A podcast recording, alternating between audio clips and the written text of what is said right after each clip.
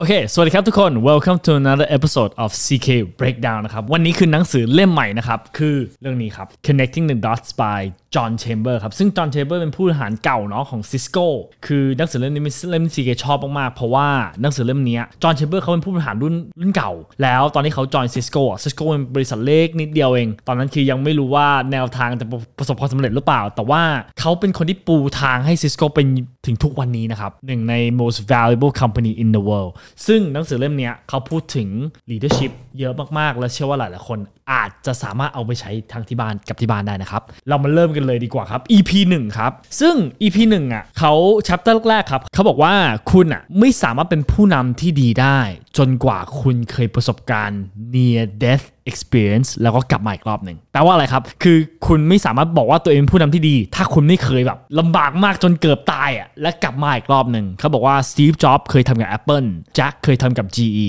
ซึ่ง Cisco ก็เหมือนกันครับ ในปี 2000 ครับ Cisco คือบริษัทที่มีมูลค่ามากที่สุด Cisco เติบโตมาณ 65%ทุกปีมา 10 ปีนะครับ แล้วจอนี่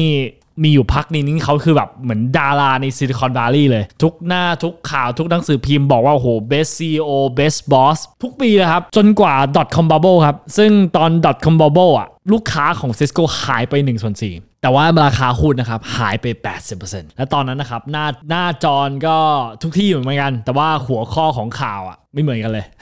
จากที่เป็น best CEO เป็นแบบ biggest failure เลยว่ากันไปนะครับ เขาบอกว่าในประสบการณ์นั้นนะครับทำให้เขารู้สึกว่า สิ่งที่ทำให้ winner กับ loser แตกต่างอะไม่ใช่เทคโนโลยี และก็ไม่ใช่เม็ดเงินด้วย แต่คือ leadership ซึ่งหนังสือเล่มนี้ครับเขาก็เขาเลยตัดสินใจว่าจะเขียนหนังสือเล่มนี้ เพราะว่าเขาเชื่อว่าสิ่งที่จะมาปรับเปลี่ยนธุรกิจจริงๆอะมันคือ leadership มันไม่ใช่ว่าเทคโนโลยีของ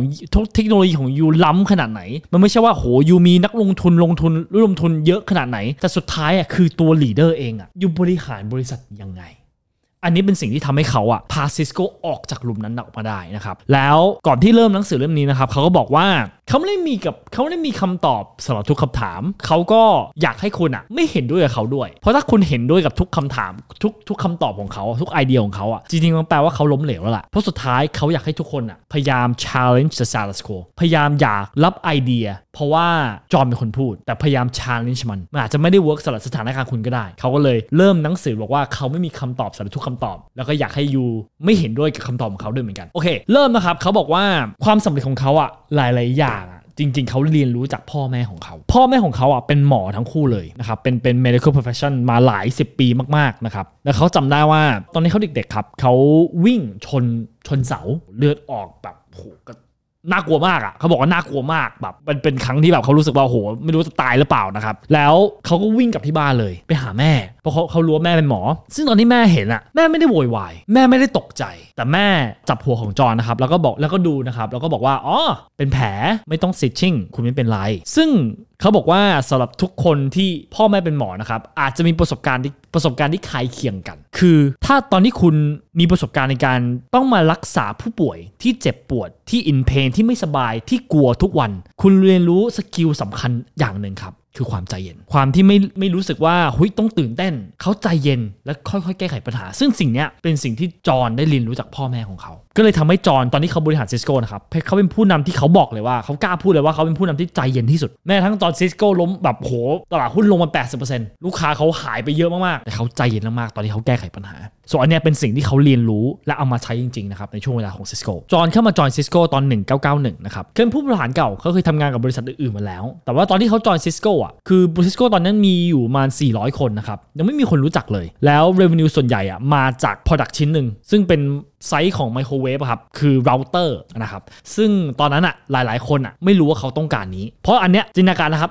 1991นะครับอันนี้คือก่อนยุคอินเทอร์เน็ตนะครับแต่ว่าเราเตอร์คือเพื่อที่จะพาเราไปอินเทอร์เน็ตก็เลยหลายๆคนยังไม่รู้เลยว่าแล้วแล้ว I จะเอาเราเตอร์ไปทำไงวะ so ตอนนั้นอะคือต้องบอกว่ามันมันไม่ได้ขายได้เยอะมันขายยาก หลายๆคนไม่รู้นะครับ เพื่อนของจอห์นอะยังบอกว่า เฮ้ย ยินดีด้วยนะที่ได้เข้า Cisco ไม่ใช่ CISCO นะครับ แต่เป็น SYSCO ซึ่งเป็น F&B distributor นะครับ ก็เลยตอนที่จอห์นจอย Cisco นะครับ Cisco ยังเป็นบริษัทที่ค่อนข้างเล็กอยู่เลยนะครับ แต่ทำไมจอห์นถึงจอยล่ะทำไมจอห์นถึง ตัดสินใจที่จะเข้า Cisco เพราะเขาเห็นโอกาสตรงนี้ครับเขารู้สึกว่าจริง ๆ ตอนนี้ Cisco ตอนปี 1991 เนาะมันมีอยู่ที่ประมาณ50 บริษัทครับ ซึ่งก็อยู่ใน network business เหมือนกัน แล้ว failล้มเหลวกันหลายเจ้าเลย แล้ว so จอห์นก็ไปศึกษาเนาะว่าเอ้ยทำไมพวกพวกแบบ network business ตอนนั้นถึงล้มเหลววะแล้วเขาก็เลยสังเกตครับว่าหลาย ๆ คนอะจริงๆมีหลายเจ้านะครับที่แบบชนะอยู่ชนะแต่เกมอยู่นะครับเขาเขาชนะเกมนี้อยู่ แต่เขาเขาโฟกัสกับเกมนี้ชนะเกมนี้จนเขาลืมว่ามันมีเกมใหม่กำลังเริ่มอยู่ field ข้างๆครับเขาลืมเขามองเขาลืมมองไปเลย เพราะเขาแบบตั้งใจในการอุ้ย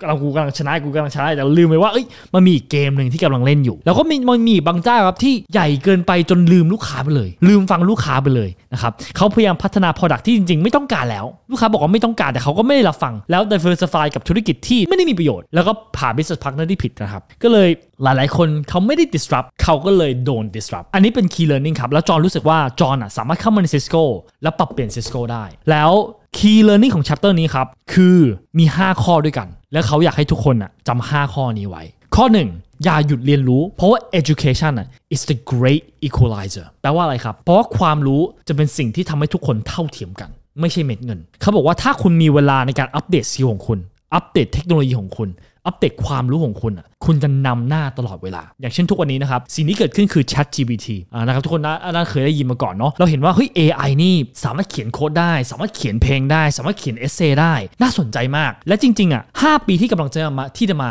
มันอยู่ที่ว่าใครจะ adopt Chat GPT อะกับธุรกิจของตัวเองเร็วที่สุด ไม่ใช่ว่าคนที่ adopt เร็วสุดอะจะได้นำหน้านะครับแต่คนที่ไม่ adopt จะโดนทิ้งท้าย 2. เปลี่ยนก่อนที่คุณต้องเปลี่ยน เขาบอกว่าปัญหา